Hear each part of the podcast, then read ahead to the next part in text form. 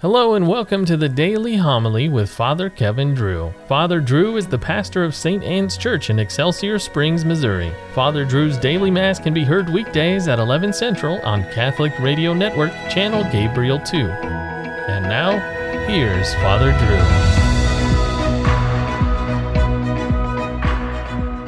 A reading from the Acts of the Apostles. In those days, some Jews from Antioch and Iconium arrived and won over the crowds. They stoned Paul and dragged him out of the city, supposing that he was dead. But when the disciples gathered around him, he got up and entered the city.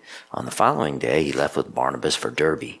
After they had proclaimed the good news to that city and made a considerable number of disciples, they returned to Lystra and to Iconium and to Antioch.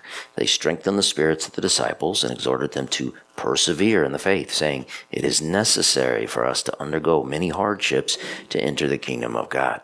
They appointed presbyters for them in each church, and with prayer and fasting commended them to the Lord, in whom they had put their faith. Then they traveled through Pisidia and reached Pamphylia.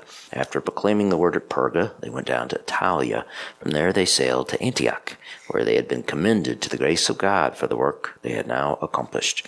And when they arrived, they called the church together and reported what God had done with them, and how he had opened the door of faith to the Gentiles. Then they spent a little time with the disciples. The word of the Lord.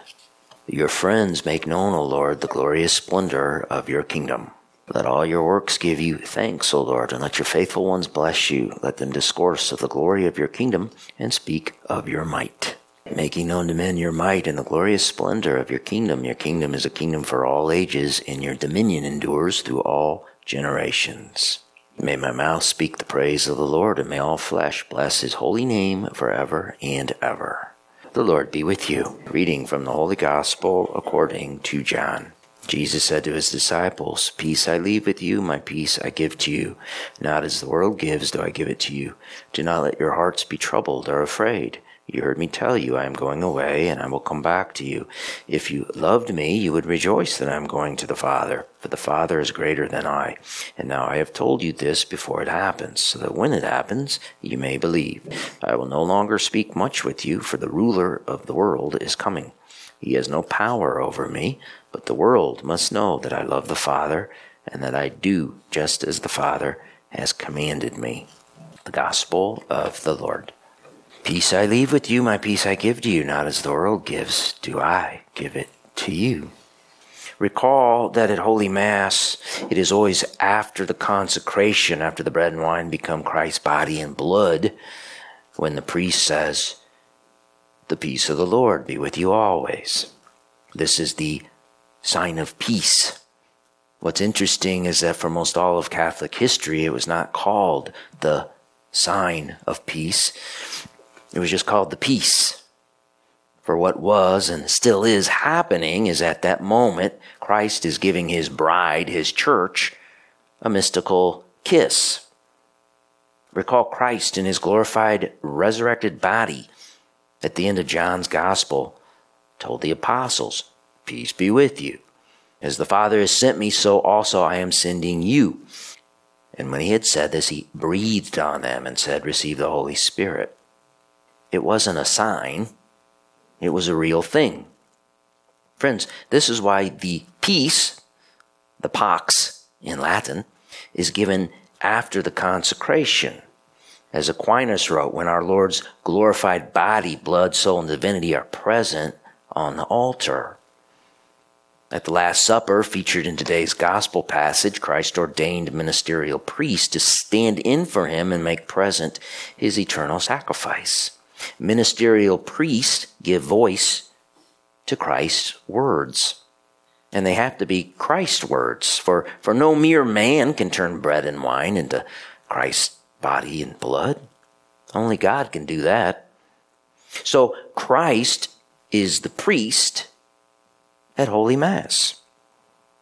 He is the one that confects the Eucharist, and he is the one that gives the peace. For only God can give a peace that the world cannot give. No mere man, no, no, no matter how holy, can do that. For centuries, the church had rules baked into Mass to help both priest and the congregation understand this most important fact. One rule was that the priest was to keep his eyes down when addressing the congregation with, The Lord be with you, or Peace be with you. His eyes were to say down to remind both himself and the people that he was standing in for Christ. And therefore, the, the priest's own personality was not to interfere in that process. But what happens today at most parishes in our sad modern time? Well, the priest smiles and nods as he looks at as many people in the pews as possible. And the people get a warm and fuzzy feeling. They say, Isn't Father friendly? So nice. He looked at me. But here's the thing that situation brings on two major errors which could put souls in danger. First off, the priest's own personality takes over. And second, the people get the impression that the peace they are receiving is, is just a peace that the world gives. To further that impression, they turn to their neighbor and shake hands, like one does at the start and finish of a secular business deal. My friends, the holy sacrifice of Mass is hardly a secular business deal. So it's high time we stop treating it like one. For at Holy Mass, Christ gives us his body and blood, and he gives us his peace. Not signs, but the real thing. So let's not our hearts be troubled. The ruler of this world is coming, but he has no power over Christ. He has no power over us. If, like Christ, we do the will of our Father and keep his commandments, let's do that and the peace of the Lord will be with us always.